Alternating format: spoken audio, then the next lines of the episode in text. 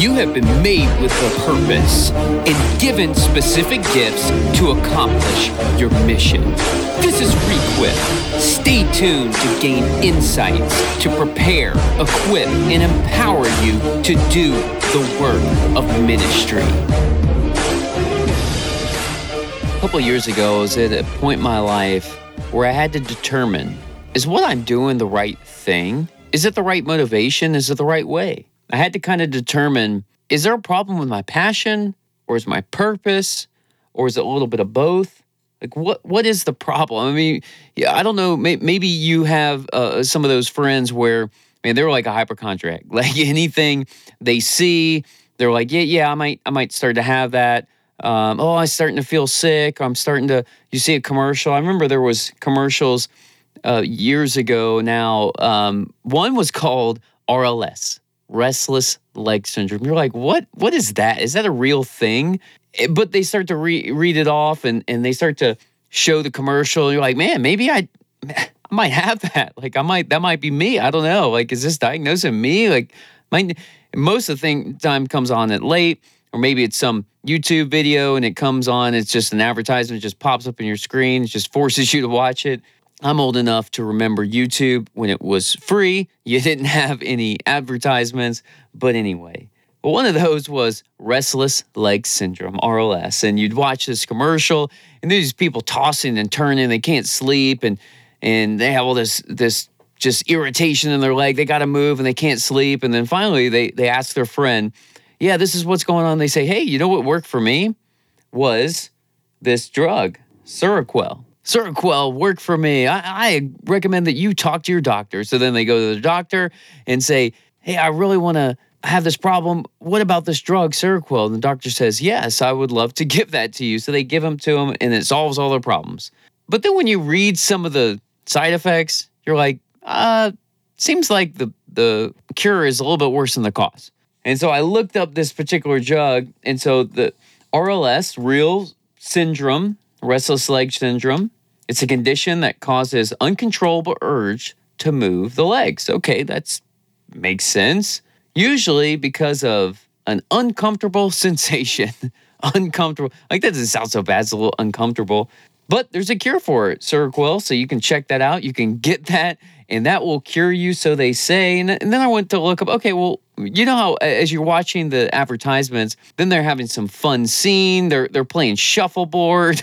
it's usually some older people, or they're they're playing with their kids or something like that, and you just see the video and then the audio. is Somebody voice quickly reading off all the side effects. And Seroquel says chills, cold sweats, confusion, dizziness, faintness, lightheadedness, sleeplessness, usually drowsiness, black tarry stools, blurred vision, speech problem, chest pains, cough, drooling, fever, inability to move eyes, inability to sit still, increased blinking, spasms of the eyelid, lip smacking and puckering, not sure what that is, lack of balance, muscle aches, need to keep moving, painful, difficult in urination, puffing of the cheeks, rapid worm like movements in the tongue, restlessness, shaking of the legs, arms, hands, and feet, shuffling walk, slowed movement, slurred speech, sore throat, and death. Okay, I, I, had that last one in, but all the other ones are real. I mean, you, you think it, like, okay, well, the cure is is like worse than the cause. Like the things they're trying to fix themselves with actually hurting them more. And so, I, honestly, I, I think that's what's happening. As we're going to get into this this church we're talking about of how Jesus is diagnosing them. It's in Revelation chapter 3, 14 through 21, and it is the church of Laodicea. And this church has a diagnosis that Jesus is giving. This church is a real church. It's one of seven churches off Asia Minor that Jesus is giving a message to John, who's off on the island of Patmos. He's exiled. He's he's cut off from the churches, and Jesus gives the message. And when you look at the churches, yeah, they were real, legitimate churches. They actually existed. Jesus was giving them a message. But another way to look at it is maybe, maybe he's diagnosing us. Maybe this is a message for us. When a lot of scholars look at the churches, you can almost lay it out chronological. And the seventh church, the church of Laodicea, is the church of the last days. And we are certainly in the last days. And Revelation 3 14 through 22 says, And the angel of the church in Laodicea write, The words of the Amen and faithful and true witness, beginning of God's creation. I know your works. You're neither hot nor cold. Would that you were cold or hot. So because you are lukewarm, you are neither hot nor cold, I will spit you out of my mouth. For you say, I'm rich, I have prospered, and I need nothing, not realizing that you're a wretched, pitiable, poor, poor, blind, and naked. I counsel you to buy from me gold refined in the fire, so that you may be rich, and white garments, so that you may clothe yourselves, and of the shame of your nakedness may not be seen, and salve to anoint your eyes, so that you may see. Those who I love, I reprove and discipline. So be zealous and repent. Behold, I stand at the door and knock. If anyone hears my voice and opens the door, I will come in to eat with him, and he with me. The one who conquers, I will grant him to sit at the right hand of my throne. And I also conquer and sit down with my Father at his throne. He who has an ear, let him hear what the Spirit says to the churches. So, the first thing we need to see is that Jesus diagnoses us correctly. I mean, we get a lot of false messages, we get a lot of things out there. We don't even know ourselves. That's why throughout God's word, God's word is so powerful because he reads us, he knows us, he made us, he sees us, and he diagnoses us correctly. So, why does it say in verse 14, the beginning of God's creation. I know your works. So, why did Jesus start off this way? And why is he talking about this, the beginning of creation, about knowing your works? He did, and then, you know, he, he doesn't just list off a bunch of works and diagnose the results. So, what is he talking about? Why is he coming at it from this angle? We have to first go back and think about what is the first command for work. Why is he talking about that? Because he says the beginning of creation, I know your works. What's the connection there? Genesis 128 gives us a clue. It says, And God blessed them. And God said to them, Be fruitful and multiply, and fill the earth and subdue it, and have dominion over it. So much in here. I love it. God blesses them before he gives them anything to do. That's key to know about God. He also gave it to them the them is male and female. Genesis 126 talks about God made them in our image, male and female. He created them and let them have dominion. So God ha- has this sort of union, this this uh, equality from the very beginning. Uh, but it's mankind. There's distinction. There's male and female, but there's there's equality from the very beginning. So there's so much in this. Don't have time to camp out there, but there's so much. And he tells them what to do be fruitful, multiply, and fill the earth and subdue it and have dominion.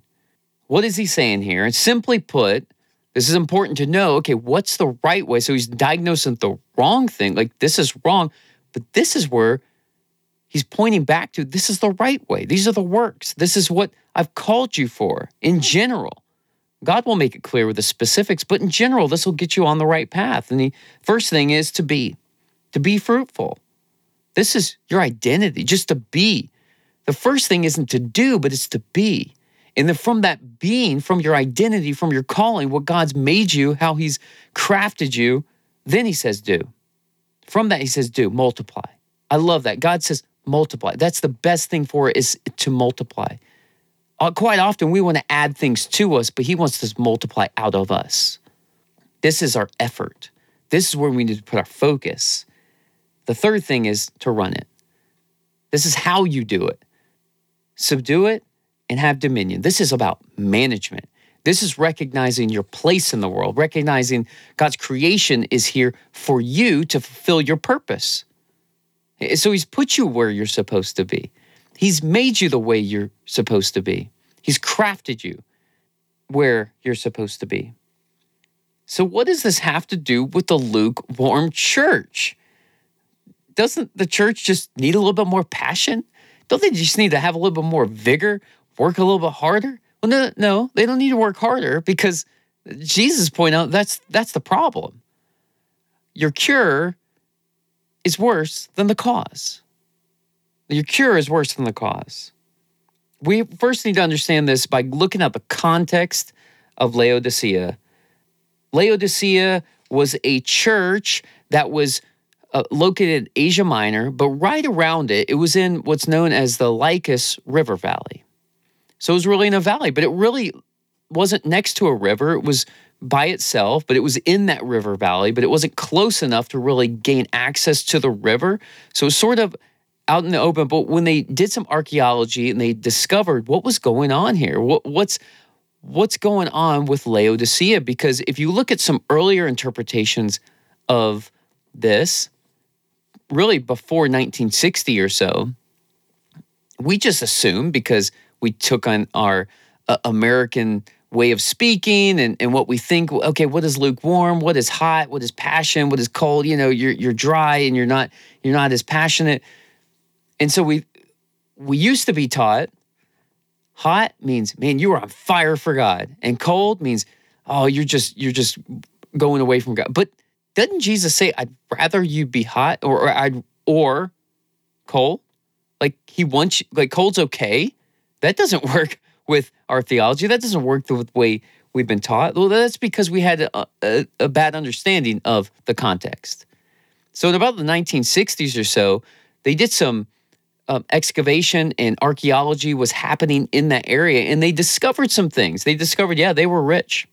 They absolutely were rich. There were places, uh, large gathering places. They had amphitheaters. I mean, anytime you have amphitheaters, that gives the indication this is a wealthy place because they're there for play and pleasure. They're they're doing entertainment. They they were wealthy, and they actually had um, fine linen that they crafted, and um, they they did a lot of uh, things where they created these healing balms with. Uh, uh, Jesus mentioned, "Hey, I'll give you salve for your eyes." Well, that's a historical reference to one of the things that they did. And Jesus is saying, Hey, I want to apply this to you. That thing that you think you're really good at, I want to apply this to you because you're not seeing correctly. But another thing they discovered was this extensive ancient aqueduct system. And, and there's pictures even today, and it goes back. This is from, from 60 AD where this really came about. And if you think about the context, John's writing the book of Revelation that he gets from Jesus. This is about 90 AD. So this place is thriving. This place is booming. They have this extensive aqueduct system. So, how does that tie into hot or cold? Well, they were in this river valley and they were surrounded by two other cities. Two other established cities that were also doing well. So, Laodicea wanted to be in the middle, and likely because this was trade routes and they could kind of get the best of both worlds. And to um, one area was Hierapolis. And Hierapolis was, and they were known for their hot springs. They were right on this sort of geological feature where they had these um, hot springs that would come up and people would would bathe there and people would find healing. It would it would kind of bring cleansing and healing relaxation. That's where people would go for this. That's what they were known for. Because that's where god placed it god made that He's crafted it, and that's what they were good at. So they just thrived in that area. But then there was another city that we we hear about, and there's a book in the Bible, Colossians, and this is the city of Colossae. And Colossae was known for its cold springs, the cold river. There, actually, Lycus River ran through the city, right near the city, where they could get this cold water, and it was it was reviving, it was refreshing, it was helping and, and people would go there. When they thought of it man that's just a breath of fresh air. That was a refreshing time when they think of that city. But laodicea tried to get the best of both worlds. They tried to exploit other people's callings and passions and try to pipe them in. They created this aqueduct system and yeah they were able to get water but it wasn't for the purpose that it was intended so they would pipe in hot water from Hierapolis. They would pipe in cold refreshing water from Colossae. But as you guessed it, by the time went through the piping, made it several miles and got to Laodicea, it was lukewarm. It was like warm temp- room temperature. It, it was, yeah, maybe they used it for some other purpose, and they probably did. They probably drank from it. They probably bathed in it. They probably did a bunch of things. But Jesus is saying, you think you're rich. You think you figured it out. But you're blind, pitiable, poor, poor, and naked. Why? Because you're using someone else's dream, using someone else's vision. You're, you're trying to borrow from someone else's identity to create your own. And Jesus is saying, I didn't create you that way. That's not the way I made you. That's not the way that I made you. And that's that brings up the second point. What are you designed for? Question you need to ask yourself, what are you designed for? Ephesians 2 8 through 10. For it is by grace you've been saved through faith. This not of yourselves, a gift of God, not by works, so that no one can boast. This is the key part in verse 10. For we are God's handiwork or masterpiece, created in Christ Jesus to do good works He's prepared in advance for you to do. Be, do, and run. He wants you to be who He's called you to be. He, then, from that, do what He's called you to do. And then while you're doing that, run it well, manage it well, have dominion over it, subdue it, cultivate it, organize it, structure it, make it be used for, for an even better purpose, but use it for the right purpose. D.L. Moody has an amazing quote, and he says, Our greatest fear should not be failure, but it's succeeding at something that doesn't really matter. You can build the best aqueducts, but you're piping in someone else's dream. You can make the best aqueducts, but you're just bringing in someone else's dream. That's not what God's called you for. Are you living someone else's calling, someone else's dream? And so the thing I think we need to come away with what was going on here in Laodicea, and maybe how is Jesus diagnosing us? It's not passion or purpose, but it's passion from purpose. He wants us to have passion from purpose. So what do we do? What do we do with this? How do, how do we how do we move on? I think there's three kind of things. They're not that complicated. But our life here isn't meant to be com- we make it complicated because we're piping in all these other things to us. Let's keep it simple. The first thing is to seek God. And where is he calling you? What is he calling you to? How has he made you? Just seek that. Just pray that. Just keep praying. Don't don't pray for a position. Pray for how God's called you. Don't pray for a place. God, I just send me here. I want you to send me here. I want I want to do that. I want you I want to go here. Don't pray for that. Cuz you might you you might just get it and think it's God, but it's not. Seek him for how he's made you and where he what he's calling you to do. Man, the thing that I'm doing now, I never would have thought. I never would have thought that. And there was a time where I was, man, I was I thought I was supposed to pray for a position. I was I thought that's what I was supposed to do. But it wasn't. The truth is when you know who you are, God makes room for your gift. The second thing is write it down. Whatever he gives you, write it down. Habakkuk 2 2 says, write down the vision and make it plain. Man, write it simple. Make it so simple. What is he called you for? Who has he made you? The third thing is pray for those opportunities. Ephesians 2:10 says he's prepared these things in advance for you to do. And I hope that you'll do that and that God will bless you in that. Remember God blessed before he called to do. You're already blessed. If you put your faith in Jesus, man, he he calls you his son and daughter. So make sure that you be fruitful. You do multiply.